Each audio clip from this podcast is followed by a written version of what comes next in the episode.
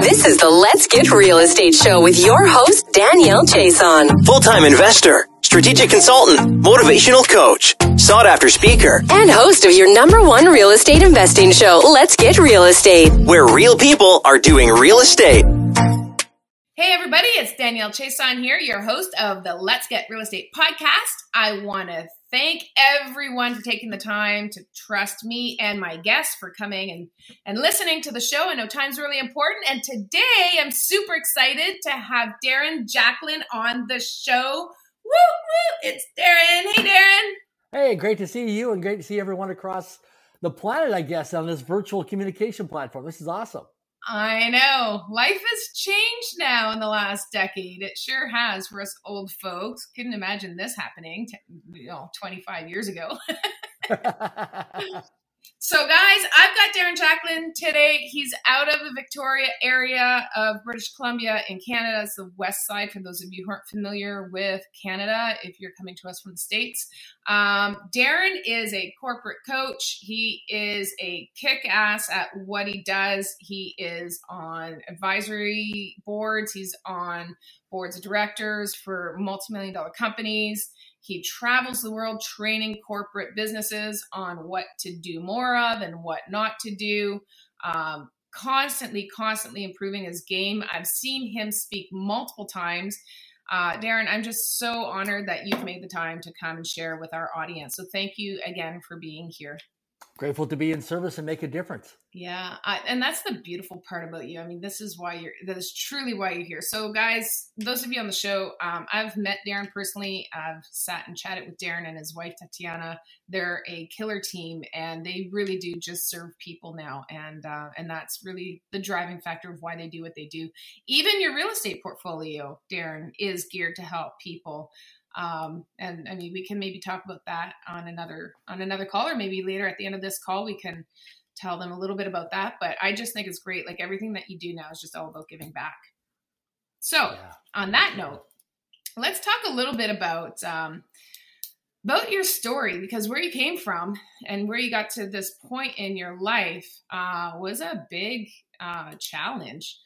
Uh, so, just for the audience, uh, if you've never heard Darren talk before, um, his backstory is actually he was misdiagnosed at a young age in grade one. He was misdiagnosed as um, being having a learning disability and being mentally challenged, and uh, they deemed you as retarded, right, Darren? That's right. Yeah, yeah. Special education classes, grade one to grade twelve public school, and misdiagnosed with a learning disability and a reading disability, and, and labeled retarded. Yeah, and most likely not to ever succeed, never amount to much never go far in my life. They actually told you that in high school, didn't they? Yeah, I was told that by some uh, educators in the public school system in, in high school that uh, in grade 11 that Darren, you'll probably never graduate from high school. And if you do, you're not going to amount much, never go far. And I had one person even tell me, Darren, if you make it to your 20th birthday, it'll be a miracle. And, you know, I never did any drugs in my life. I was never into the party mode. I, uh, you know, I just like to work and solve problems and do odd jobs in my neighborhood, my community. But, uh, you know, academically, I didn't fit into the school system. I was not someone you would bet on that was going to go out and get a degree or work, uh, you know, go through university or college or, or, or complete things in school. I was just not good at the school academic system. And I think that's a problem for a lot of people, uh, like in our audience. I think a lot of listeners are going to be able to relate to this because our public school system has very strict parameters around it and i i don't think a lot of people don't fit in that. So i would love to talk about your journey coming out of the public school system and how you overcame that. So you had um you went from alberta moved to the okanagan uh, and you went to vernon i believe right? And then so yep. you had told me you were on welfare because at this point every all the odds were stacked against you. Nobody believed in you. You didn't believe in yourself so you moved there, broke, and you were on the welfare system, right? Yeah, so I left Swift Current, Saskatchewan, Canada, moved to the Okanagan Valley of British Columbia, place called Vernon, British Columbia, Canada, less than 60,000 people. So I went from a city in Swift Current to less than 20,000 people in population to Vernon, British Columbia with less than 60,000 people in population.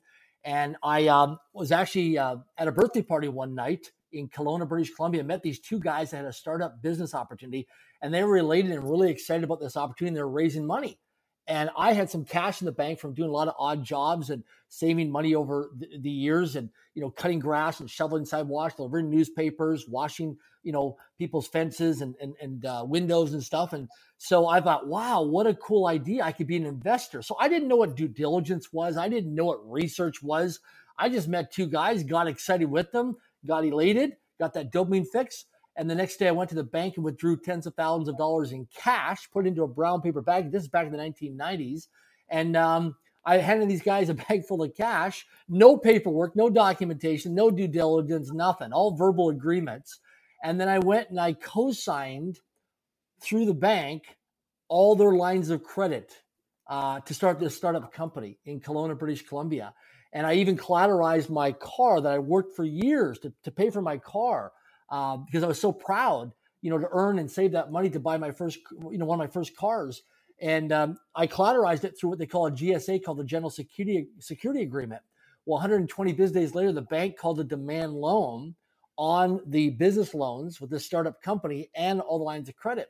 Well, what happened was they were making collection telephone calls and sending collection letters to these two guys, and they were not responding. So I was the co-signer. I was the nice guy who financed everything as the co-signer. So they contacted me. And well, what happened was when they were calling and sending demand letters to me, the phone number and the mailing address was not coming to me directly. It was going to them and they weren't responding. So they hired a bailiff uh, in the Okanagan Valley to actually come out one day, called me and said, you know, are you, you know, are you Darren Jacklin? Yeah. Oh yeah, we're just doing a telephone survey. Realized as a bailiff to see if I was home, and he came and knocked on my door and I remember like it was yesterday. He said, Are you Darren Jacklin? Yep. He says, You're being served. He touched me and the paperwork dropped at my feet. I said, What's this? He goes, We're here to repossess your car. I said, What do you mean? I don't owe any money. I may have one or two parking tickets that are outstanding, but I don't owe any money. And he's like, No, you owe money to this bank and you haven't paid. I'm like, I don't have any loans. I'm, you know, but I was a co-signer. And so I ended up getting evicted. My rent check bounced. My utilities didn't go through because I bounced all those with NSF checks, non sufficient funds. And I ended up going on the streets in the Okanagan Valley for a few months living on welfare, eating my next meal out of a garbage dumpster. And, uh, you know, I'm grateful because nothing's, as I look back and reflect on my life now, nothing's ever in our way. It's only on our way. And I always ask when something's happening to me, I always say now is, why is this happening for me, not to me? It's a difference in mindset. Well, back then I didn't because I was in a lot of trauma and a lot of pain. But uh, through a lot of discovery and a lot of training and development and counseling and coaching over the years, I've unpacked all that and really reframed that my mindset.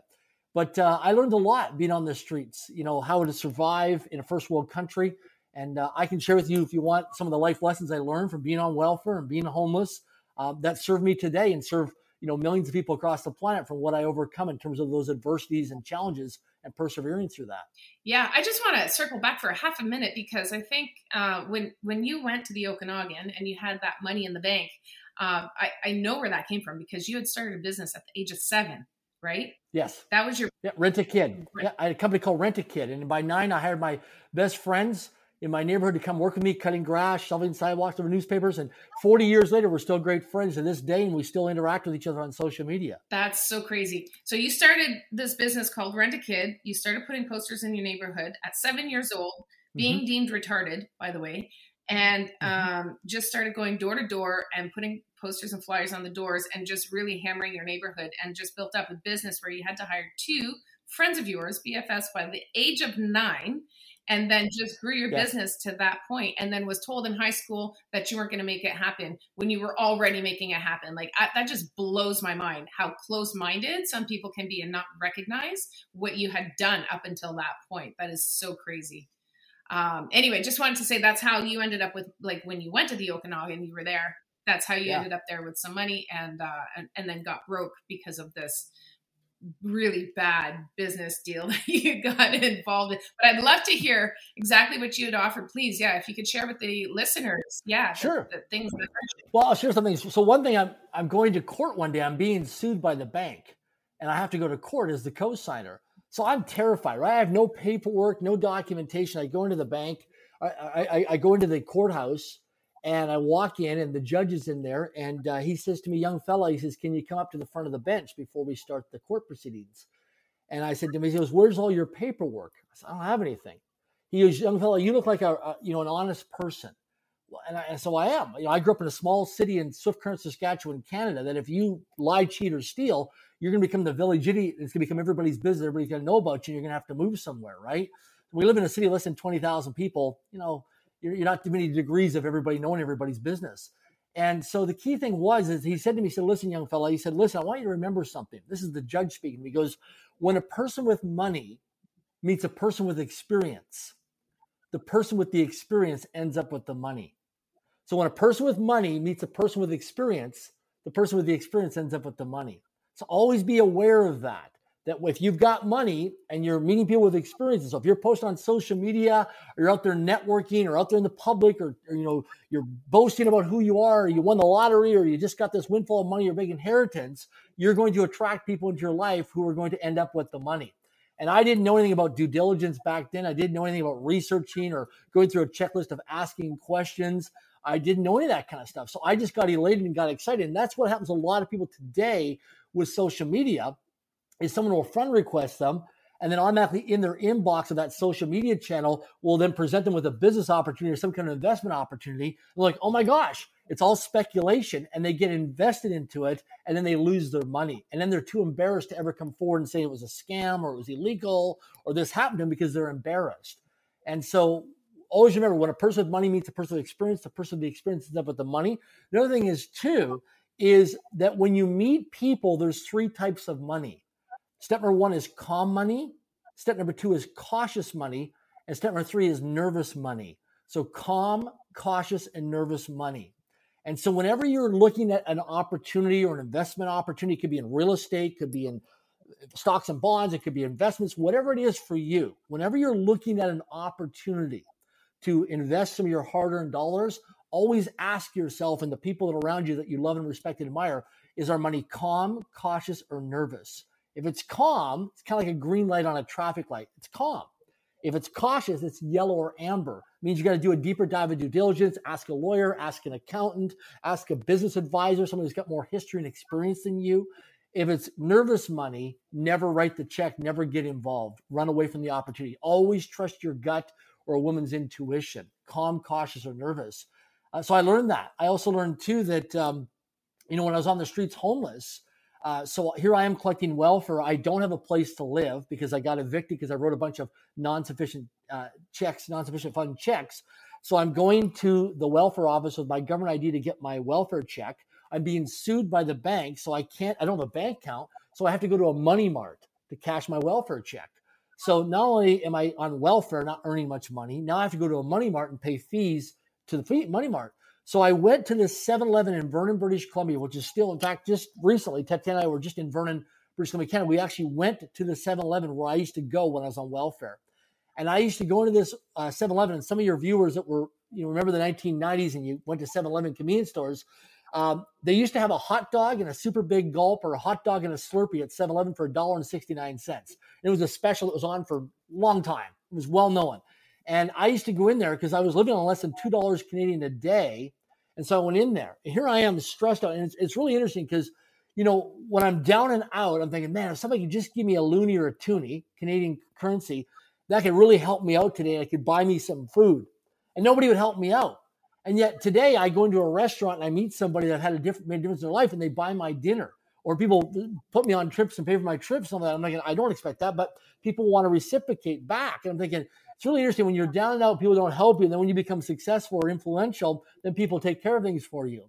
And what I realized was back then going through a lot of pain of living on less than $2 a day, getting a hot dog and a super big gulp or a hot dog and a Slurpee, was I learned how to manage money. And today, one of the things I'm really good at is multiplying money. And so, you know, step one is you earn money. Number two is you protect money. Number three is you multiply money. And I look back and I say, where did I learn this skill set and this mindset on how to multiply money, how to build and multiply my financial net worth? Where did I learn that from? Well, through an adversity and through a challenge and through a setback. So when you take a reflection on your life, you think, oh my gosh, I went through this traumatic experience or this challenging time in my life, realizing there's so many blessings and lessons in disguise. And that's what it was for me is I learned a lot. And so I'm grateful today to these men that I co-signed the loan for as their co-signer because if I wouldn't have went through there, who knows where I'd be, if I'd be alive today, or who knows where the direction and focus of where my life would be today. So all those adversities and setbacks and challenges that I had to persevere through until I become made a huge difference in my life. Like I, I tell people all the time exactly what you're saying now. Like there's only one way to lose, and that's to quit. And ultimately, there was multiple occasions there right. along your journey when you could have just tossed in the towel, said, That's it, I'm done. I give up. This doesn't work. I'm not cut out for this right from a really early age. Even before you started the rent a kid, um, you know, like you could have said at that point, like, I'm too stupid to do anything and not do nothing. And so I think we get to choose to be the victim or we can choose success. So, like, what would you say is the hard part to like overcoming that, especially when all the odds are stacked against you? I mean, a lot of people don't have that support. You didn't have that support. Everybody, I mean, you really are an exception where everybody from all angles, at home, the professionals, the doctors, and then the, the, the teaching staff at school, like they all labeled you that and believed it and bought into it. And so, like, what are the things that you did overcome that mental block or not buying into that? Great question. So first thing is self-image, right? Your self, how you identify to yourself, right? Am I a loser? Am I a failure? Am I not a good father, good mother? You know, whatever it is, how you identify yourself through your self-image. So my self-image was I'm not good enough. I'm not smart enough. I'm invisible. Nobody ever sees me because I'm always picked last for everything. Like in school, I was the kid that, you know, when it came to phys ed class, I was so clumsy in physical education um, that, you know, when we were playing sports, like they didn't, I didn't pick a team. I didn't get to go on a team. I was the last one. Oh, Darren, you just go over here so we can even the numbers out of people. Because I was, so anything came to academics or in school, I was always the kid picked last. I always felt invisible. I didn't matter. I didn't, I was never important. I was never valued. I was never any of that kind of stuff. So my self image is really low. One of the things I really discovered with myself was I had a lot of broken agreements, a lot of broken promises. So one of the things I learned early on with one of my mentors was he said to me, he said, Darren, he said, you know, in business, talk is cheap. And I'm like, yeah. He goes, I agree with that. And he goes, but most people also cheapen their talk. Their words have no power. So I'll give you an example. So people used to invite me to things like a barbecue or a function or an event, and I'd either arrive late or I'd be a no show and not follow through and show up because I figured, oh, I don't matter. I why am we around these people? I feel stupid and a lot of negative self talk inside myself. So I'll just say nice to be that nice guy, but I'm not going to follow through with my actions. And so what I discovered was I got uninvited to things. People just stopped inviting me to things until one day a mentor sat down and he said, Darren, do you realize that your words have no power? that you your talk is cheap and you cheapen your talk. And he goes, if you want to increase your self confidence and your self image and your belief in yourself during the waking hours of your day, just start to notice what you speak out of your mouth and what you give your word to. And if you actually follow through on what you say. So if you say you're going to make your bed today, if you say you're going to do your laundry, if you say you're going to go to the grocery store and buy groceries, you action all those tasks that you say you're going to do. Just keep your agreements with yourself. And once you start to trust yourself and keep your agreements consistently over a period of time, you'll build the belief in the self image in yourself. That's why people, when they say, Well, I don't trust anybody. Well, if you retrace your steps and go to the root of it, chances are a lot of times you don't trust anybody else because you don't trust yourself because you don't trust what you say to yourself. And I was, I was, you know, I lived my life that way for a period of time in my life. And so what I discovered was when I just started keeping my agreements, that my word is law, that my word is my integrity, that without integrity, nothing works. And so when it comes to your self image or self confidence or belief, even people that are in sales, I, I train real estate agents all the time. I said, listen, you want to increase your sales, you want to increase your bank account, you want to start creating generational wealth over the next decade of your life. So start noticing what you give your word to and where you break agreements and your promises to yourself. And when you start breaking these, you restore your integrity by restoring your agreement you'll notice that your self confidence, your energy will change, your vibration will change. You'll walk into a room, you'll feel better. You'll vibrate a different frequency of energy, and people will become magnetically drawn to you. That's why when people see me today, they say, Oh my gosh, Darren, you're so self confident. You're so confident. Why? Because I've done a lot of inner working on myself because I used to know what it's like to not believe in myself and not have a strong self image. And so I went to work on myself from the inside out. And, uh, you know, one of the things I, I recommend that people do, and this is going to be an uncomfortable exercise, and I've done it more than once in my life, is take a journal or a diary or a piece of paper and, and start at number 50 and count down to number one. So 50 down to number one. Where are 50 things or areas of your life that you're out of integrity? And people say, well, I, I, I'm not out of integrity in my life. Great. Where is there no workability? Really look at, start to do an audit in your life and look around perseverance in your life. Where is there no workability? So January of 2021, here I am, I'm 218 pounds. Okay, I'm fat. I'm overweight statistically here in Canada. I'm fat. And I on January 28th of 2020, I look at myself in the mirror while I'm shaving. I thought, I am freaking fat. I am out of integrity in this body. I am not treating my body like a temple. I'm treating it like a woodshed.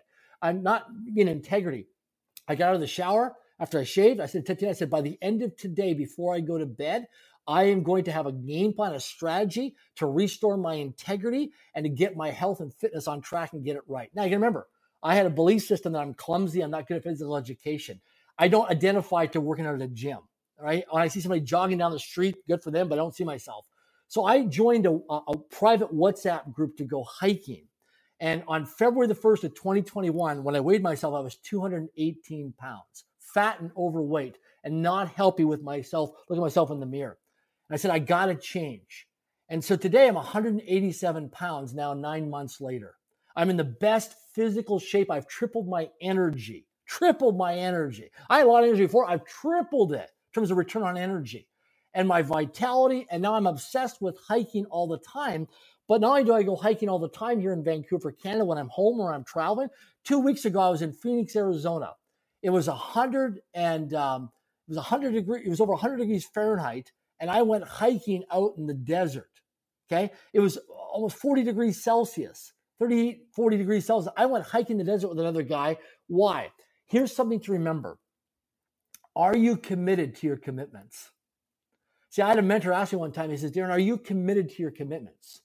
When you set New Year's goals or New Year's resolutions, or you say you're going to do household chores or do things with your children, or your family, or in your work, do you actually follow through and commit to your commitments? If you just take on like a bonus opportunity of just the next seven days and saying, okay, where in my life am I not following through on committing to my commitments? And just start following through, committing to your commitments, you will have breakthrough after breakthrough after breakthrough in your life. And you'll start to raise your self image, your self confidence, you believe in yourself, and people are like, oh my gosh. Because the thing is with myself is I have an iPhone.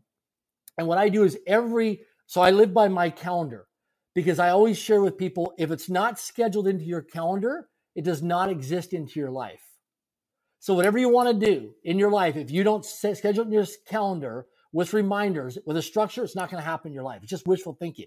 Then I take my calendar and I and I link it to my iPhone where I, I manually put alarms to everything in my calendar. So I'm always on time or I'm always early. Because here's something to remember never assume you aren't being observed. We are always being watched and always being observed.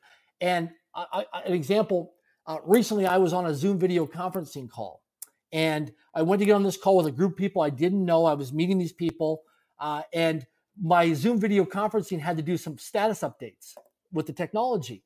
And all of a sudden, now I'm like five, six minutes late to get onto the Zoom call, and they don't know where I am. And the guy that's the host, I don't have his I have his email address. I don't have his cell phone number. So I email, but he's not checking his email because he's he's coordinating the people on the Zoom video conferencing call. So I come in late and I feel embarrassed. I come in late and the guy goes to introduce me and I said, hold on a second, let's just stop. I said, I am out of integrity and I need to restore my integrity with this group. He goes, oh, no, don't worry about it. Let's just get going. We're, we're, we're behind. I said, no, no, no, no. There's a breakdown here. And for us to have a breakthrough, I need to restore my integrity. And I said, I want to acknowledge to everybody that I'm out of integrity. And I gave my word that I would be here on time and in place, and that did not happen. And I apologize to each and every one of you. And going forward, I'm going to test my Zoom video conferencing even earlier as a contingency plan so this is not interrupted because some of you right now in the back of your mind don't know me we've never met but in the back of your mind the little voice or voice is saying is this person trustworthy is this person reliable is this person a flake and I just want to restore my integrity and let you know going forward, this is not going to happen again. And then we, we carried on. At the end of the event, I opened up into question and answer on the Zoom video conferencing. And people came forward and said, wow, you demonstrated integrity. We've never seen something because because I would most people just step over it. They're like, okay, no problem. I'm late. Let's just move on. Well, then that just shows disrespect to the people that you're in conversation with. So I stopped and said, no, no, wait a second here. I'm out of integrity.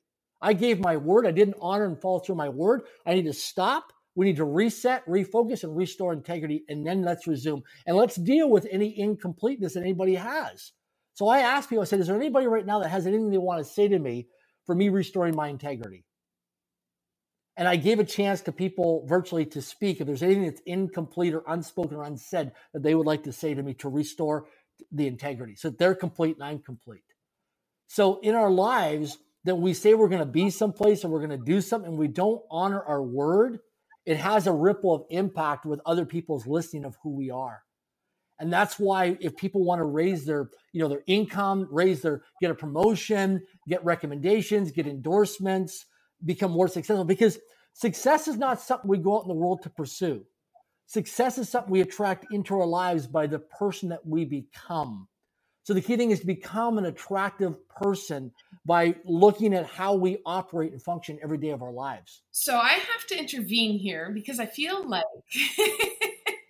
you were speaking to sure. me right no, no, no. It's all good. It's all good. I want but what I'm going to say is this for my listeners that are listening to this podcast right now, I was a few minutes late getting on to this podcast recording with Darren. And so I want to publicly say to Darren, I apologize um, for being late. There was a technical issue, no excuses. I will give you my word that next time we do a podcast recording, which I hope you'll come back, um, I will make sure that I test the link before recording so that I am here and ready before you even jump on. So that is my um, promise to you.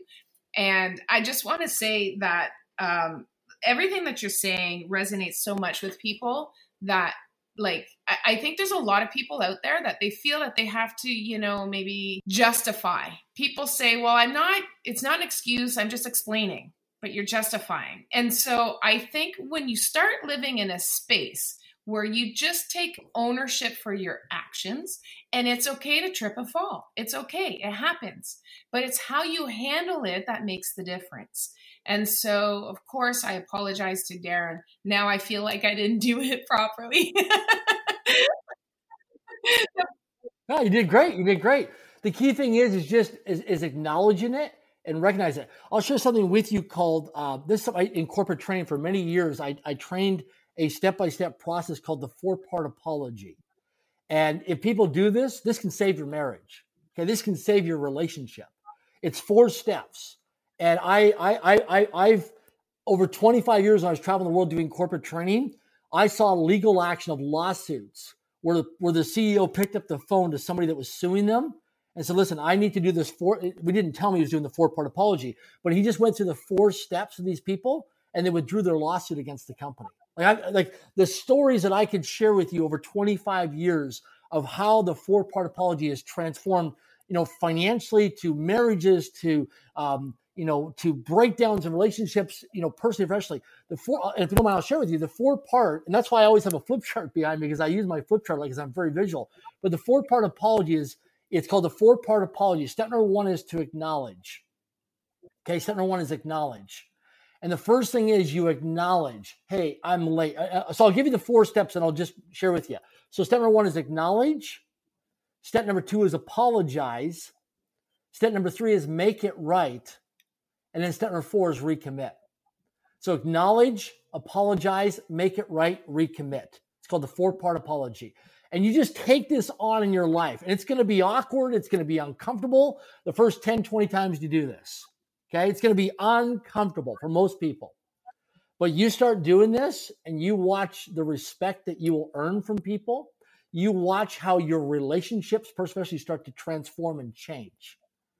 Um, step number one is you acknowledge. So let's say, for example, you and I are in a relationship, and I and you text message me and say, "Hey, I want you to pick up some milk on the way home," because a lot of your listeners will rate this in their relationship. Pick up milk or pick some groceries up at the grocery store, right? So I all of a sudden I, I forget to stop by the grocery store and grab the milk on the way home. And I come in and maybe there's rush hour traffic and I come in and it's like, and all of a sudden your spouse or partner or significant other is like, "Where's the milk?" I'm like, huh, I completely forgot. Man, I was at the office and I was fighting traffic, and there's a traffic accident, all this stuff, right? All this stuff going on. So first thing I do is say, listen, I want to acknowledge to you that I didn't stop by the grocery store and get milk. I acknowledge. And when you acknowledge, you're taking ownership, accountability. You're taking accountability for acknowledging. Most people are not accountable. Step number two is I apologize. Now I'm taking responsibility. So I want to acknowledge that I did not go to the grocery store. Step number two is I want to apologize to you that I just got sidetracked. I got distracted. And step number three is, and then I'll ask you, what can I do to make it right? And then I listen and I let you speak of what I can do. Now, most people, they've never been asked, what can I do to make it right? Because there's something incomplete for them. And then I restore my integrity by recommitting to my word that I'll follow through and honor this. So people just acknowledge, apologize, make it right, recommit. I do it all the time in my life, even my relationship with Tatiana. I want to acknowledge to you, I want to apologize to you, I want to make it right, I want to recommit. And some people, just for your listeners that are listening or watching, you may have some people get emotional when you go through a four part apology. They may break down crying and just be present with them and, and maybe give them a hug with permission afterwards because they've never been heard before like this. This is a very deep way to build rapport and bond with people.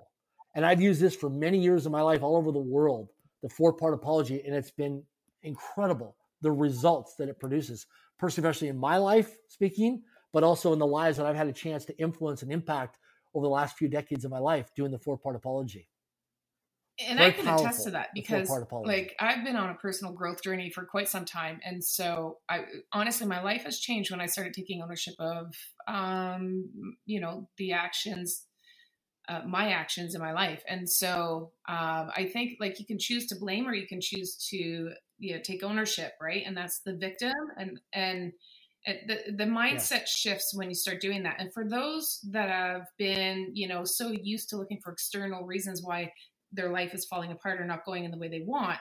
I think it's a really difficult thing to start accepting ownership if you've not done it consistently before. Maybe you do once in a while, maybe not, um, maybe not at all. But when you start doing it mindfully mm-hmm. and intentionally, um, it is difficult to do, but it does get easier. It's like going to the gym for the first time. It's really hard. It feels uncomfortable. You're a little self conscious. You think people are going to look at you funny because it doesn't feel right, but it does get easier. And if you just practice that, um, it, it is a life changer. I just want to say, like, and, and at the end of the day, this is what I tell people give it a shot, give it an honest shot, give it three months of just saying, I'm sorry, I missed that, and then go through the four part apology. If you give it a solid three months, then at that point you'll see okay this isn't so bad. My world didn't fall apart. I didn't get judged. People aren't looking less of me which i think is the fear that people have. And so um and then you can always go back. If yeah. you doesn't if you don't think it's for you you can always go back to the way you were but give it an honest shot um, before you say it won't work. Uh, well you know what's interesting too is with human beings is that we want to look good and we don't want to look bad just just just just just try this on for example in your life today, when people are going out and about, just notice as an awareness how many times you want to look good. When you're in traffic, you're in the grocery store, you're online, you're on social media, just notice how many times throughout the day as an awareness that you want to look good. And then just notice throughout the day of how many times throughout the day you don't want to look bad. And we do this dance of wanting to look good and not wanting to look bad. Oh, here I want to look good. Oh, here I don't want to look bad. Here I want to look good. Here I don't want to look bad right? It's a curse and it's a blessing. It's a curse and it's a blessing. I'm try that actually, because now that you say that, you're right. It's usually one or the other, and we just keep flipping. Yeah. yeah. And just and the key thing is just to notice it as an awareness. Oh, okay.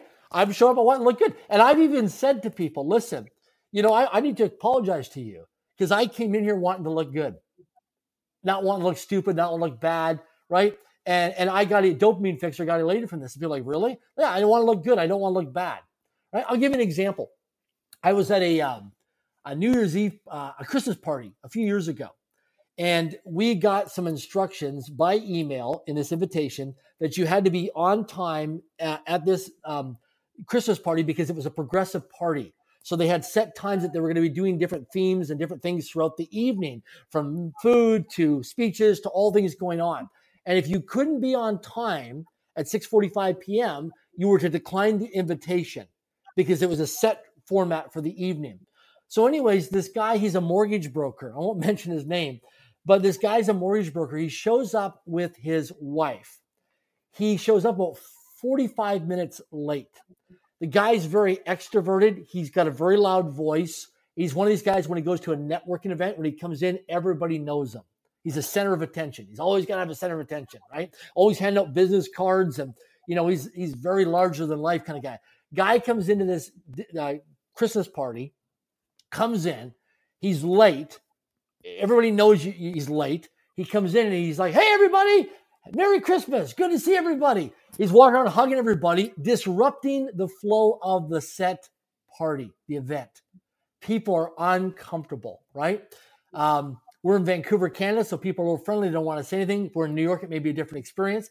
And people are walking around, and you can notice that people wanted nothing to do with this guy or his wife. So, anyways, a little bit later on, there's a little bit of a break. His wife comes over and introduces him to me, and I said, "Can I um can I talk to you for a moment?" She's like, "Okay, can we just step outside?" So I step outside away from everybody. I said, "Listen, how do you feel right now?"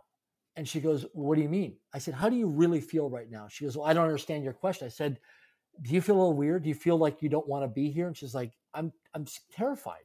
Why? She goes, Well, we were supposed to be here by 645. My husband's late. I didn't want to create a fight in the car. We got here, he walks in, all this kind of stuff. And I said, you know, without integrity, nothing works.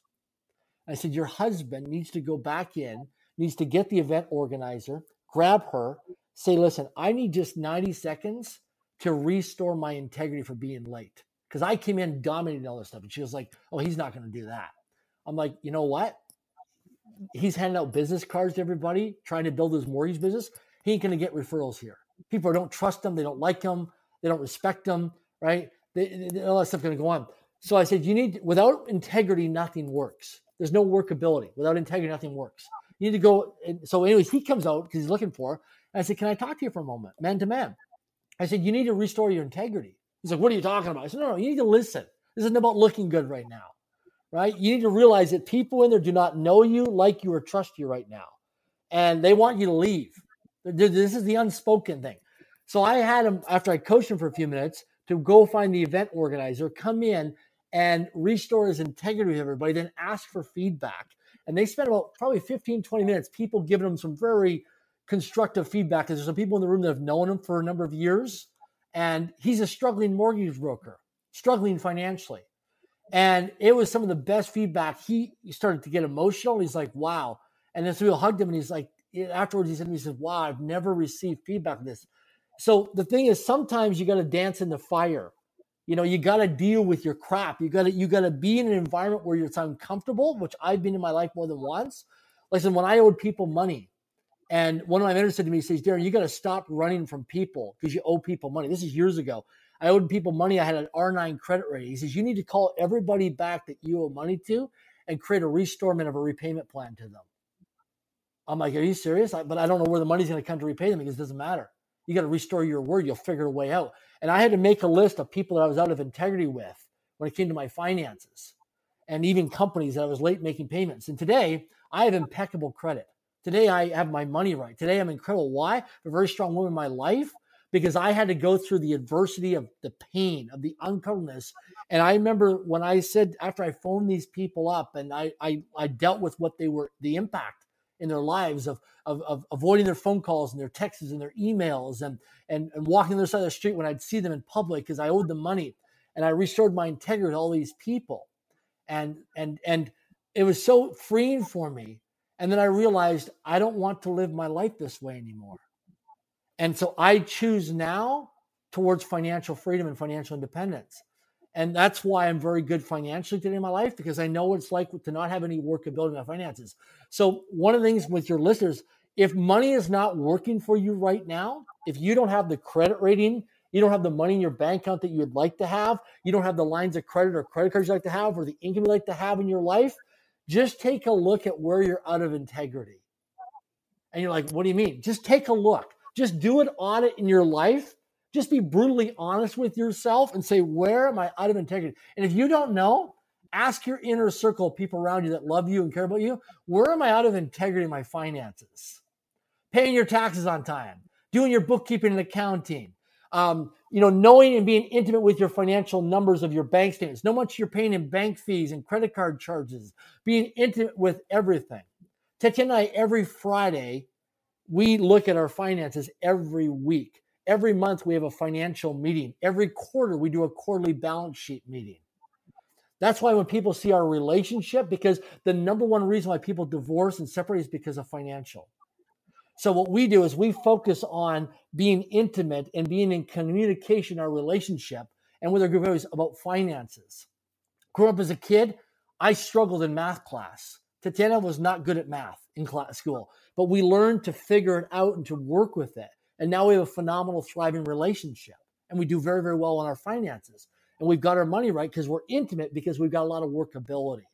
And why I'm sharing this with people is because some of you, this might be a wake up call for you, thinking, "Wow, I, I gotta, I gotta have a family meeting with my my wife. I gotta tell her about the debt I got on the credit card that she doesn't know about, because it's to compound over time if you don't share with people. You gotta put your cards on the table and be full transparency with people and be in integrity. And when you do that, you'll have workability. You know, when I train people on money, on finances because I never used to. I, I, talk about my my mistakes, my adversities, my failures, my challenges. And I talk about how I got my money right, and I show them how you got to do the ugly stuff. And like, well, I don't want to do that. Then you're not going to have a breakthrough to get to the other side here because you've got to restore your integrity here because there's no workability. And that's a big thing for people. The reason why finances don't work for people because there's a lack of integrity. We don't have money problems in life. We don't have thinking problems in life. It's a mindset. It's how, you know, most people, when they get paid money, I'll give you a quick example money. Most people, when they get paid, uh, I'll give you the number 78% of the North American population live paycheck to paycheck. The majority of that 78%, when they get paid their money, the money comes in, they pay their rent or their mortgage, they pay their cell phone bill, they pay their utilities, they pay their food, they pay, you know, the Netflix, all that stuff. And at the end of the end of the two weeks, guess who doesn't get paid? Themselves. They don't value themselves. So they create a vicious cycle of living paycheck to paycheck and they value everybody else but themselves. But the next time they get paid, they say, hey, hold on a second here. If I live in Canada, I have a tax free savings account. If I live in the United States, I have an IRA. When I get paid my money for my paycheck, I'm not going to Costco. I'm not paying Netflix, I'm not paying my mortgage. I'm going to pay myself 10 cents out of every dollar and I'm going to put that money aside into a savings or an investment account or a tax-free savings account. I'm going to put aside. And, and, and people say, "Well, Darren, I, I, I, can't, I can't, I can't pay myself hundred dollars out of my paycheck." Well, if I was the tax man and I came to you and said, "Effective next month, we're going to implement an investment tax on your household," you're going to gripe and complain, but guess what? You're going to adjust to it. So I'm going to impose a tax on your family right now a lifestyle tax on your family right now that you effective next paycheck you got to pay yourself first. And it's going to be uncomfortable. You're not going to want to do it but after a couple weeks or a couple months or a couple paychecks you're going to adjust to it. And over the next few years when you start to pay yourself and honor yourself your self-image and your self-worth is going to increase.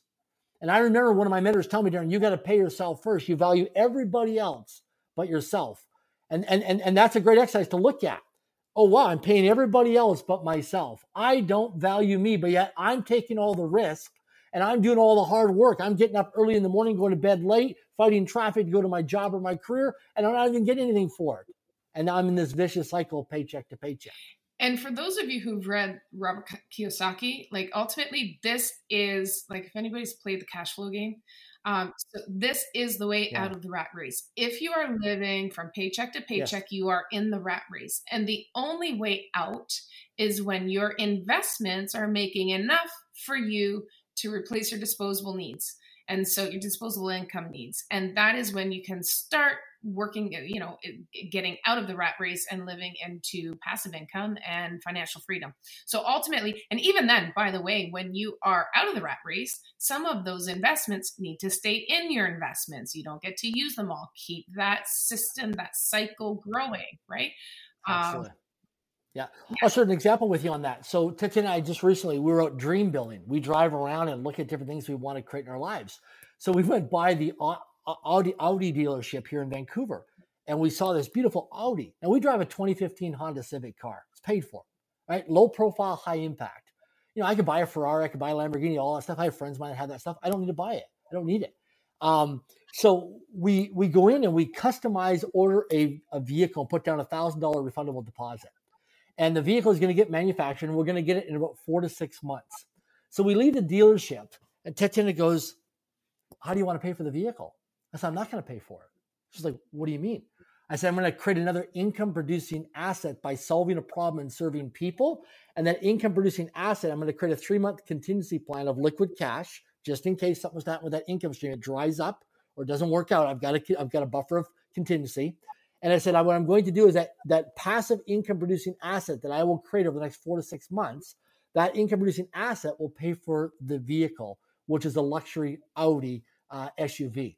See, I'm not taking active income, money I trade time for money with. I'm not taking that money to do it. I'm not borrowing money. I'm creating another revenue stream that will pay for the vehicle because it's multiple revenue streams of income that are active and passive income streams. And people say, well, how do I create more income? Just go solve more problems.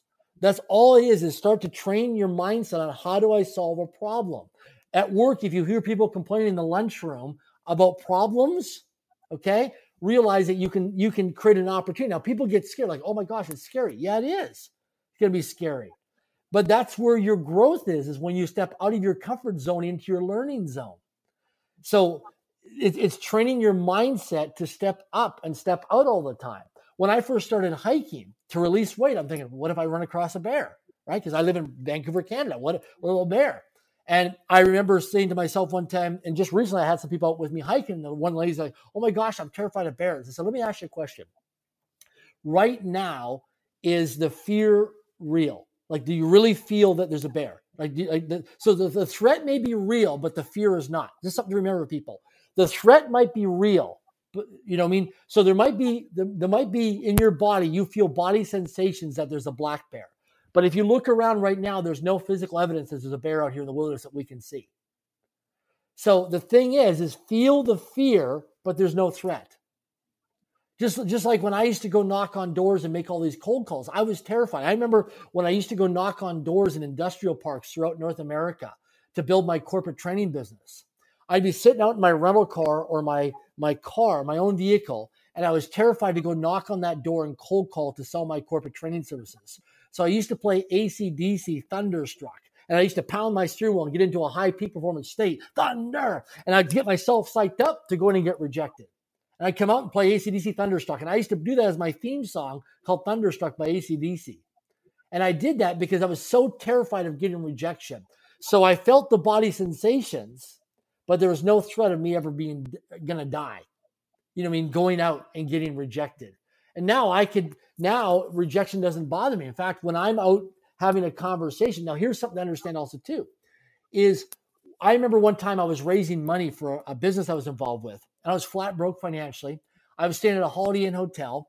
I didn't have enough money to actually get into a taxi cab to go meet with this accredited investor to ask him to write a check. I think it was fifty thousand dollars for this business I was involved with. So what I did was I was completely out of integrity. I'm at the Holiday Inn Hotel, and there's a sign up in the in the continental breakfast of the hotel in this room. It says only for occupied uh, registered hotel guests can have the continental breakfast. Well, I didn't have any money, and I wanted to go meet this accredited investor, this high net worth investor. So I asked if he would. I made up a story. I said, "Listen, I can't get to uh, where you need to. Could you come meet me at the Holiday Inn?" So the investor drives to the Holiday Inn. He parks I sneak him in to come in for breakfast. And it says right in this big sign for registered hotel guests only. So I start pitching and selling this investor, wanting him to write me a check because I think I may never see this guy again. So I got to hustle this guy. I got to grind this guy. I got to get him to write a check. And I'm just lunge on this guy. This guy looks at me and he said, Darren, would you shut up? Would you just stop talking? And I'm like, whoa. And he goes, listen, you need to shut up and just stop talking he goes, you know what? Listen, we need to deal with your out of integrities before we proceed further because I'm about ready to walk up the door and never see you again and lose your number. He goes, I said, what are you talking about? And I, my ego and I'm, you know, I'm, I want to close them and I'm in the zone. And he goes, first of all, I'm not supposed to be in this room. This is for registered hotel guests only. You snuck me in here.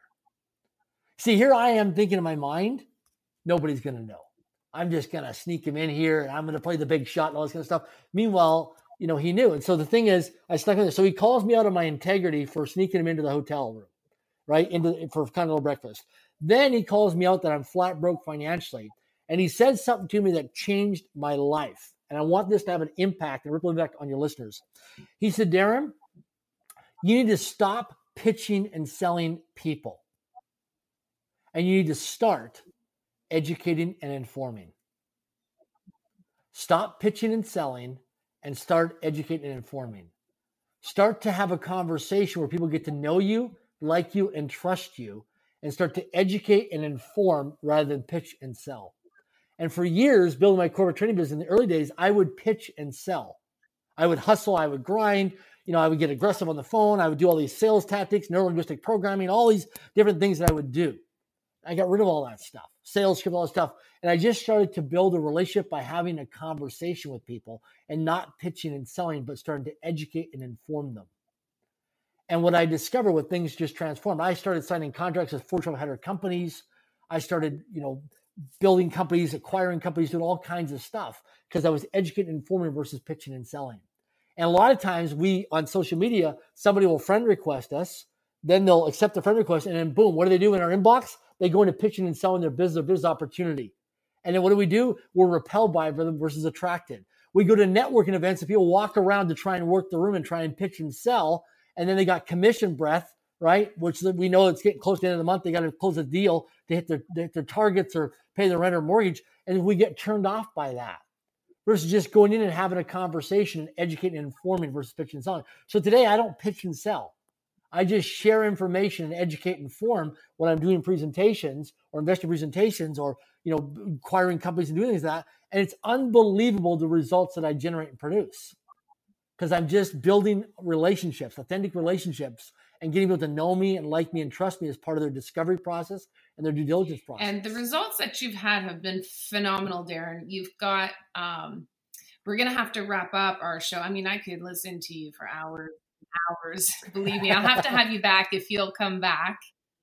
Um, Would love to. Thank you, thank you so much for that. Yeah, but like what you said, you know, the the educate and sharing information to people. You have built your business around that, and uh, you've got an eight figure business. You've got you just started really in the real estate space. Your eight figure business is more the businesses that you're involved in, right? That you own and um, buy and sell, and yeah, and all, all, of our portfolio of investments between investments and between companies, and uh, yeah, and we've been focused on acquisition mode now of just acquiring companies, doing what we call roll ups. So we buy, we're buying accounting firms. I'm in the cybersecurity world, so we buy these companies and then we bring them into one and we roll them up, and then we go through what uh, maybe sometime I'll share with people how you build wealth.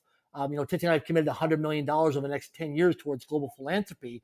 And how you do that is by creating wealth generating events which are capital liquidity events. And it's a whole different strategy in terms of building and multiplying wealth that I can share with you that most people on the planet don't know how to do.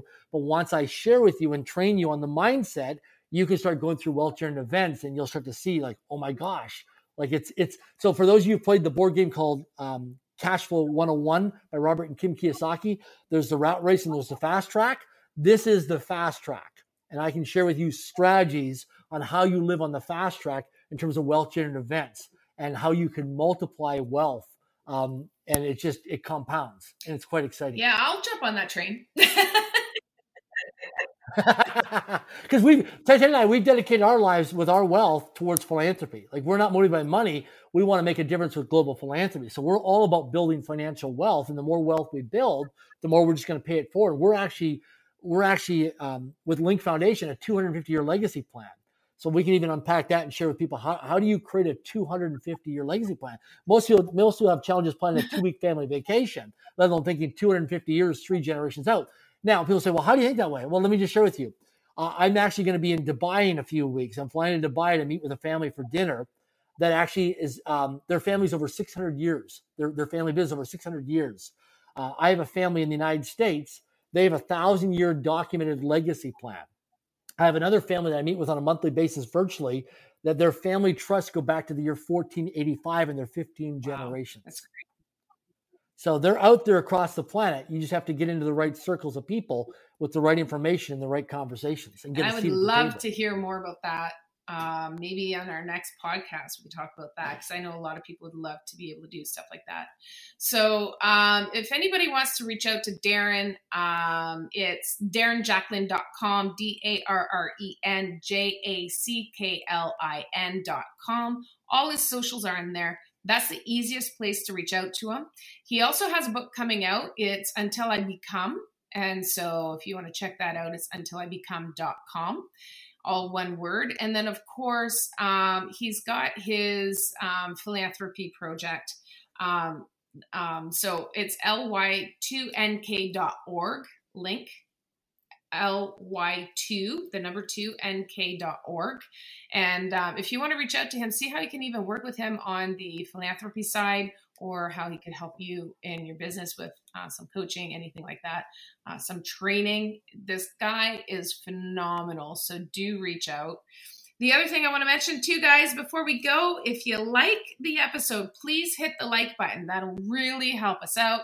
Um, it'll help send out this episode to the masses in social media. Of course, don't forget to subscribe and um, hit the notification bell so you can be aware of when we're launching the next podcast and be the first to listen. And share it if there's anybody that you think could uh, benefit from hearing this. And most importantly, for me, I want to know what you think. So um, let me know. Let me know what you think. Is there anything uh, anything that Darren said that resonated with you today? Click in the comment box and uh, let me know. I do read those comments. So uh, let's see uh, where you're at. And if there's anything you want to hear on an upcoming episode, please reach out in the comments as well. Darren, thank you so much. So, so much, my friend. I am so proud to have you in my circle. Like I'm I'm blessed. You have yeah, blessed my you. life. Every minute I spend with you makes enriches my life. Like I can't even say. Um, so give my love to Tatiana. I know you guys are awesome. You're killing it. Absolutely. Uh, is there any final words that you want to send off our listeners with? You know, two questions I want people to walk away with today. And uh, we can really unpack this on another episode if you want. That your life, um, anything you really, really, really want in your life is going to come from strangers. And it comes down to two things requests and promises. And the key thing is, is what are you promising? So I have in my life, you know, I, I have my personal top 10 promises I have for my life. Every year I write down what are my top 10 personal promises? I don't call them goals or dreams, I call them personal promises. So I write down my personal promises, what I give my word to, what I commit to. Then what I do is I go out there and I make requests because for every question I don't ask, the answer is always no. And so one of the key things is a lot of people, they don't make requests. People are always waiting for an invitation. So when you make a request, people will only do one of three things. They'll either accept your request, they'll decline your request, or they'll counteroffer your request. So accept, decline, or counteroffer. So two questions I want to leave your audience with today. Question number one is, where am I not requesting in my life? I want you to just take a look. Just, just think about while you're in the shower, you brush your teeth, you're making dinner, you're driving. Where are you not requesting in your life? I'll give you a hint. Whatever's not working for you in your life. Look an area of your life where there's no workability, that's not working, that's not giving you joy, fulfillment, energy where you're contracted, not expanded, that's where you're not requesting. So if you want to thrive in relationship and you're not doing date nights, that's not scheduled in your calendar, that's where you're not requesting. Someone look after your children, for example. If you're not flourishing financially, you're not making requests for introductions, referrals, endorsements, uh, new business. That's why your bank's not flourishing. So just take a look. Number one is where am I not requesting? And then question number two is who do I become when I don't make requests?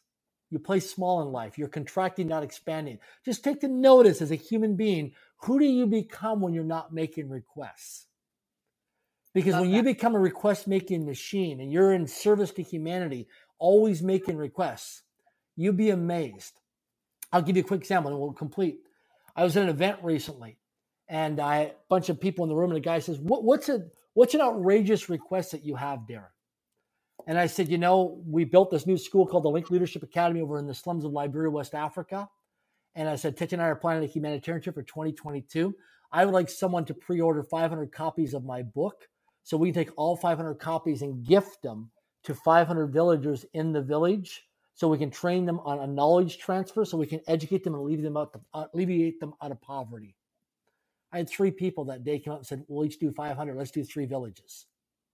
So it was an outrageous request, but this per, these people now got a chance to pay it forward and pass it on and create a ripple of impact to influence and impact people who will never be able to pay them back.